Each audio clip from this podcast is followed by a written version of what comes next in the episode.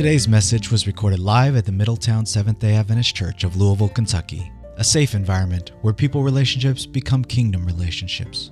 Find us online at www.friendlychurch.com. I asked my deacons to pass out the bulletin inserts, the study guides, I should say, the study guides for this lesson, and a blank piece of paper. Hold on to that blank piece of paper as if it was your life, because actually it is your life. You'll see that later on.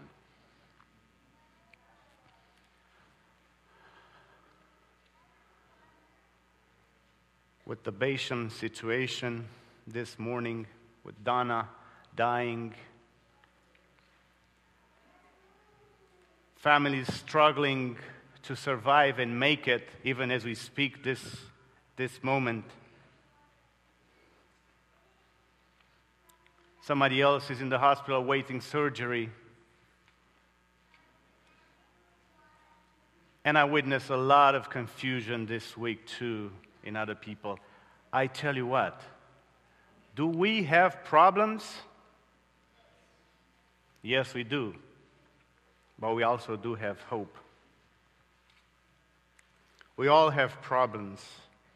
Yes, we all. And if you've attended any of these lessons part of this series. This is our last. And in your bulletin, you also have the brochure of Roger Hernandez. Because this series was brought to you by Southern Union, Ministerial Department and Lead, Leadership, Evangelism, Accountability, Diversity. And they are authored, inspired by Roger Hernandez, who is the lead of that department. Each lesson contains, as you know, four sections based on the acronym HOPE. We start with here, the introductory part, with a thought, a scripture, or a story. And then we open God's Word to focus on a specific topic of that particular day. And then we go to practice, because as Anton Chekhov said, knowledge is of no value unless you put it into practice. And the empower part actually closes, connect, uh, uh, ends the lesson, and connects the lesson with the good news of the gospel. And also, the last part of the lesson end this lesson today, it connects us with the gospel, with the gospel of Jesus Christ. And today, today's topic, and if you have any questions, you can address them to lightyourhope at yahoo.com. Today's lesson, we all have problems and hope, frenemies. Let's pray. Gracious Father, I ask that this morning you will give me a double portion of your wisdom and grace. And the words that you have prepared to be spoken will be spoken. And I pray for the hearts that are here today to be open to receive your word and to receive you into themselves as the seeds of truth. And as these seeds of truth sprung up, I pray that you'll bring fruit unto your glory. In Jesus' name we pray. Amen. Did you hear what happened Wednesday? Did you?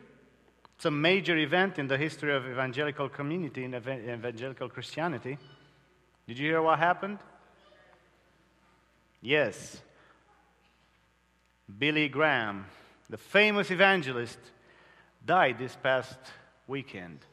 Um, he was born on November 7, 1918, and died this past weekend, February 21st, 2018. Just a few more months separated him from being uh, 100 years old. Wow. Very fine man, a man of God, a man whom God used to bring the knowledge of the good news of salvation to literally millions of people. And we are here this morning at the Middletown Seventh day Adventist Church, a safe environment where people relationships become kingdom relationships. And we are the friendly church. You can find us on the web at www.friendlychurch.com. www.friendlychurch.com. We are about relationships, healthy relationships. Did you know that Billy Graham said something about God in our church? He said this God is more interested in your future and your relationships than you are. The famous preacher Billy Graham said that God is more interested in our relationships than we are. You know, we are about relationships, but sometimes we forget what we're all about. My friends, God is about relationships. He is a relational, three in one God, and He created us in His image. We are created for relationships. In fact, relationships determine and large um, who we are as human beings. I found this post online as I was studying for this lesson.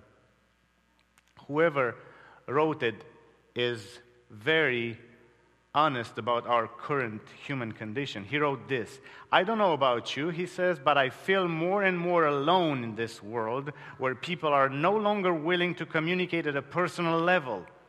Instead, they choose to hide behind a screen and act human when in fact they're becoming more and more like robots. Wow. It may be surprising to some, but the Bible has something to say about relationships. God is the designer of our relationships, and we look to some practical advice this morning about relationships as you surround yourself with friends. There is no question that as you live your life, you will make friends. Here is the first advice or fact about friends and friendships. Number one, choose friends wisely. The righteous should choose his friends carefully, for the way of the wicked leads them astray. That's Solomon saying there. We need to mingle as Jesus mingled with everyone, with no distinction. But we must be very wise with whom we establish deep friendships. Praying to his heavenly Father about his discipleships and including you and me this morning, who claim to be his disciples, Jesus said this I do not pray that you should take them out of the world, but that you should keep them from the evil one. They're not of the world, just as I am not of the world. That's John 17, 15 to 16. And the reality, the reality is this you can only get into a very deep connecting relationships with a few. There you go. The first word highlighted there, actually choose, actually it's highlighted too. As you know, with our study guides, the words that are underlined are the words that you need to fill in your study guide. From personal experience, I have established over the course of the five to seven years of my life close, close relationships with some men of God whom I know and they know me just as God does.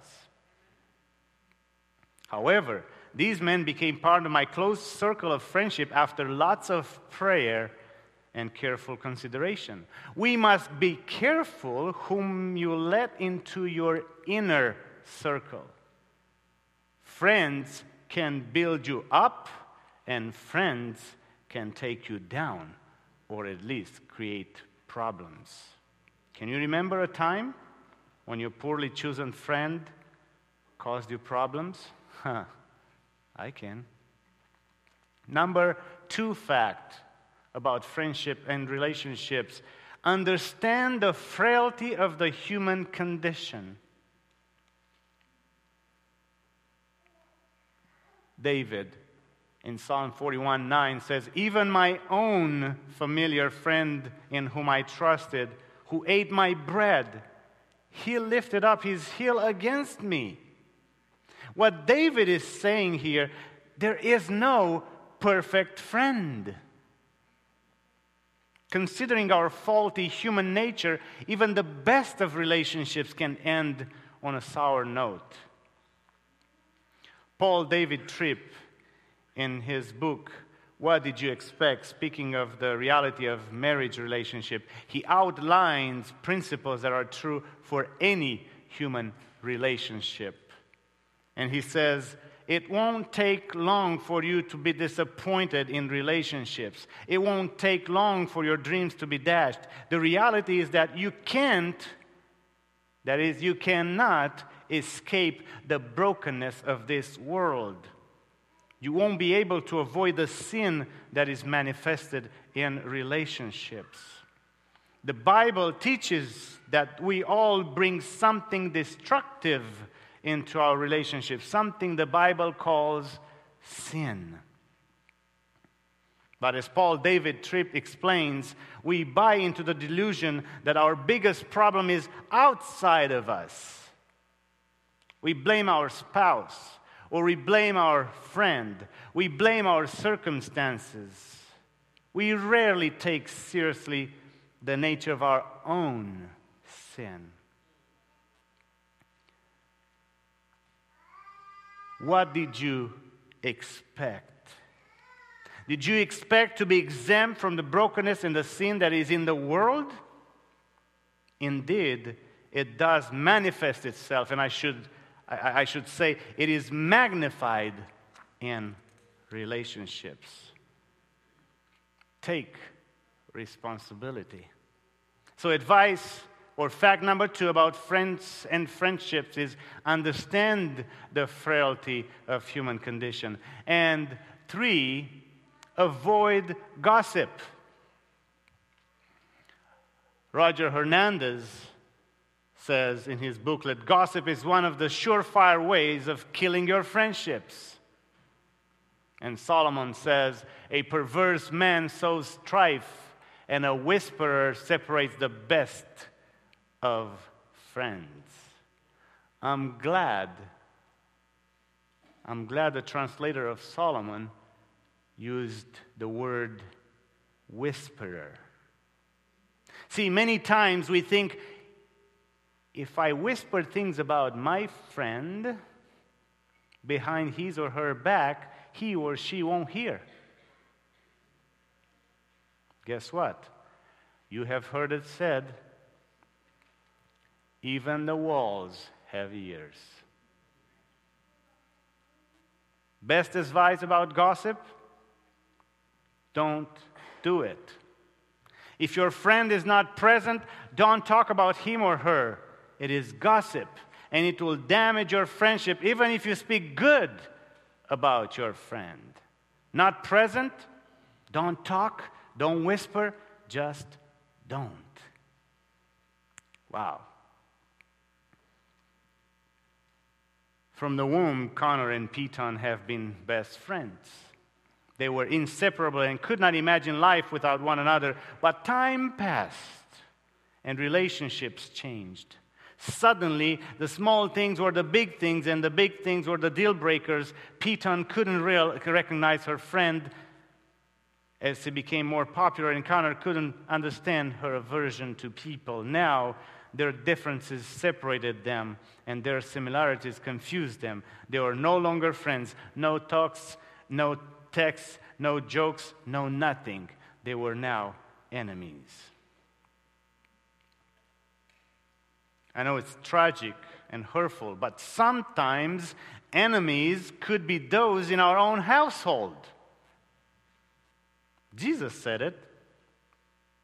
When Jesus was speaking about the difference that truth does when it comes into a household, he says this A man's enemies will be those of his own household.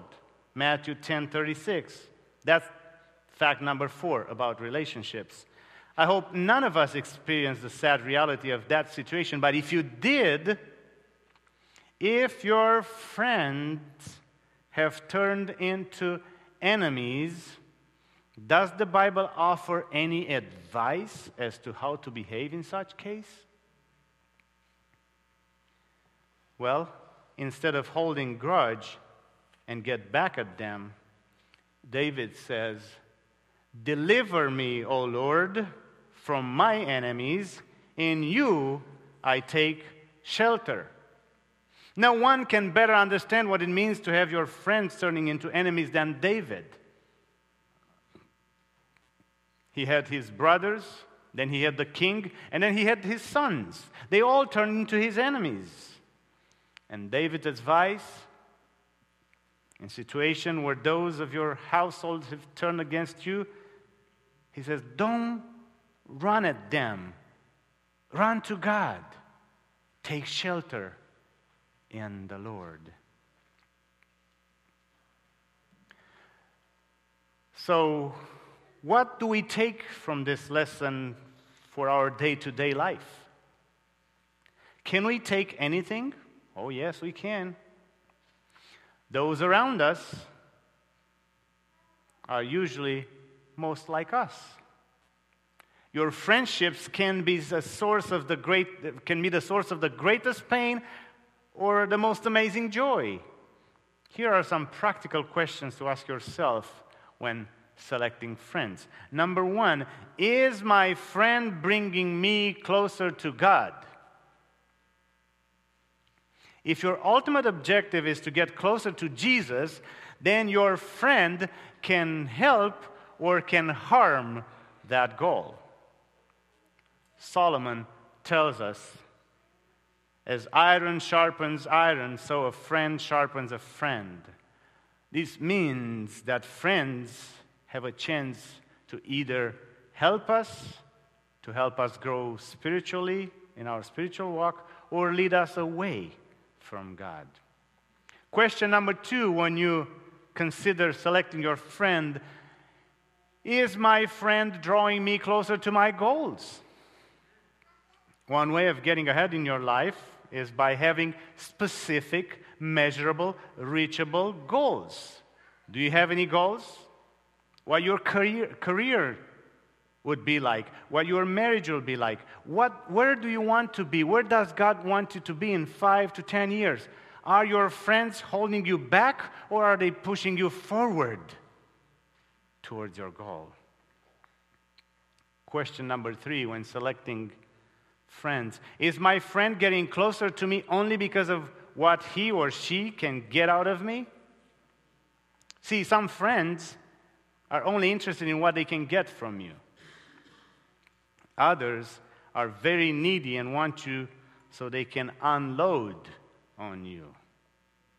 Both of these kind of friends are takers, not givers. How can you help your needy, selfish friend stand on his or her own and be a giver as well as a taker? I tell you how. Remember, we learned about failure two weeks ago. And I presented, I presented the only two ways, the only two options we have as we live this life, the only two options we have in friendships and relationships. Dr. Stephen Karpman came up with what we now call the drama triangle. Some counseling therapists call this the triangle of relationships. You can live in the healthy or the unhealthy one. In the unhealthy triangle, one plays the roles of a victim or a villain or a rescuer. All of them are in the unhealthy triangle. When you constantly help your friend and he or she is always taking, You are playing the rescuer role, and they play the victim. So you're in the wrong triangle. The reality is, it won't be long before you feel like a victim yourself, victimized by the one you're helping, and they become villains in your eyes. So you're still in the wrong triangle. In this unhealthy triangle of relationship, people always blame, play the blame game and don't take full responsibility of their actions. And as a result, they live a miserable life. It's an unfortunate, sad situation. The healthy triangle, on the other hand, is where you take responsibility, you take care of yourself, you have options and negotiations, you set boundaries and implement them. The Bible teaches us that blaming is not good. You know, we talked about that two weeks ago. Adam blamed Eve, Eve blamed the serpent, and uh, it doesn't go anywhere. It's not working. So watch out in what triangle we're living. And please choose to live in the good one, the right one. I like this quote. Comes from the book Alter Ego. Says, if you're a Christian, you are not a victim. Through the power of the risen Christ, you are a victor. Wow. Through the power of Jesus, you can live a victorious life. You can't stay in that wrong triangle. The devil wants to keep you there because, statistically speaking, there is evidence based on statistics. When you live in the wrong, in the unhealthy triangle, you cannot make right decisions. No, you can't. And that's where the devil wants to keep you because he knows he has control of you. But when you know who you are, and when you know that God loves you, and when you want to live a healthy life, then He doesn't have control over you because you're surrendered. And we're going to go to that part in just a moment, too. Now, as you deal with people who don't like you, think of the following things. Number one, don't remember. A common response to an offense is to hold on to the pain caused by it, right? But this does not help anyone, especially the one who holds a grudge. Holding on to resentment is like taking poison and wishing the other person to die. It's not going to hurt them, it's going to hurt you. Wow. Think about that. What can you do? Give it to God instead. Do you have any resentments against anyone this morning? Well, in just a few minutes, we're going to have, you're going to have an opportunity to literally solve that. When dealing with people who don't like you, don't relate. One of the most disturbing facts about people who are dealing with haters in their life is their desire to continue to relate with people who cause them pain, either by actions or words. Instead, find new friends. Go outside your circle. Don't continue in a relationship with unhealthy people. Stay in the healthy triangle. Are there individuals in your life that you need to cut ties? Think about that. When dealing with people who don't like you, don't retaliate. Vengeance is God's. Apostle Paul, writing to the Roman church and quoting Moses, he wrote this Romans 12, verse 9 Beloved, do not avenge yourselves, but rather give place to wrath, for it is written, Vengeance is mine, I will repay, says the Lord. He is a just judge who will pay according to people's actions. So resist the urge to treat people with the same hate they treat you. Remember, people who hate usually don't love themselves. Are you in a situation to retaliate? What other actions can you take that will bring glory to God and build you up? Build you up. Well, people will never meet all our expectations. People will never meet your expectations. Friends or foe, they all are sure to disappoint you. The question I raise today is who can you really trust that actually has called you friend? Who can you? John 15 15. No longer do I call you servants, for a servant does not know what his master is doing, but I have called you friends. For all things that I have heard from my Father, I have made known to you. Who is speaking here? Jesus. Jesus. He is your friend. And today, this friend invites you at this table, at the communion table. And I ask the deacons now and the deaconesses to come and help with the communion. He wants to dine with you. But before you do so,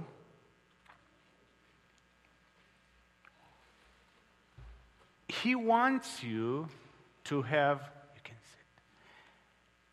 He wants you to have a full, total, complete surrender.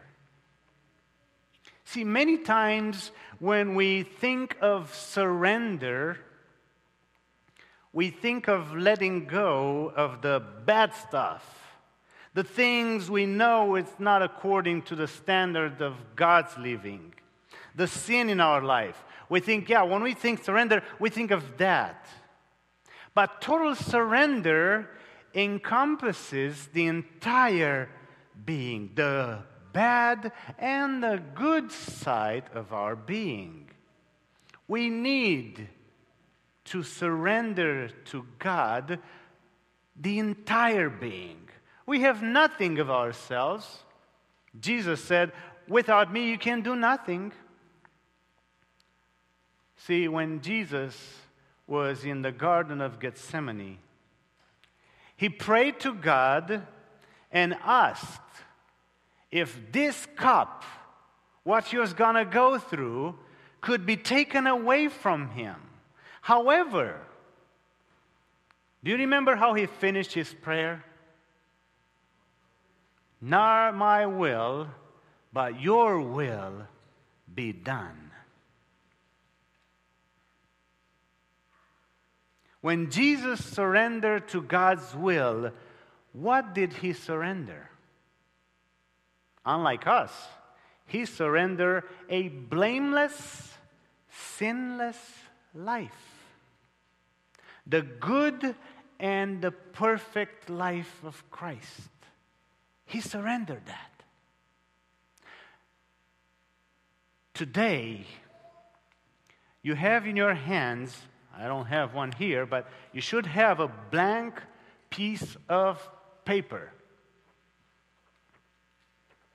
You should have a blank piece of paper which represents your life. That's why I asked you to hold it very carefully because that's your life this morning.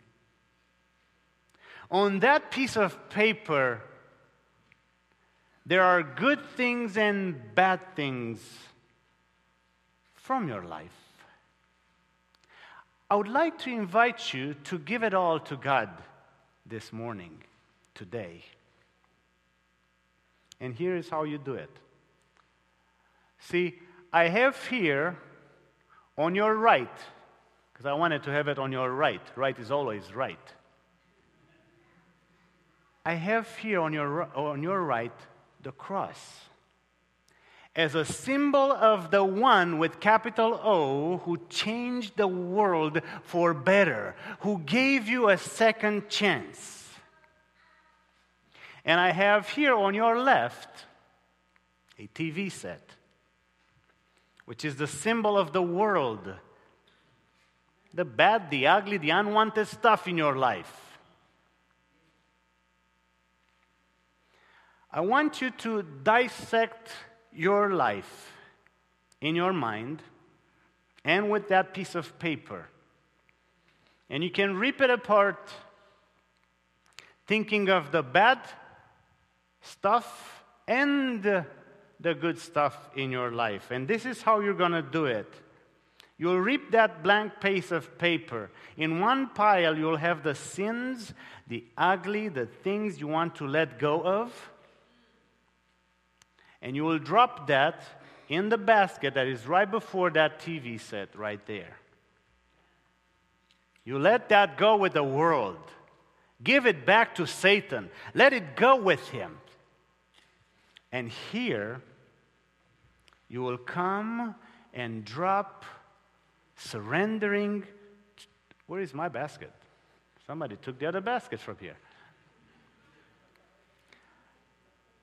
And on this basket at the foot of the cross, you will surrender the good things in your life.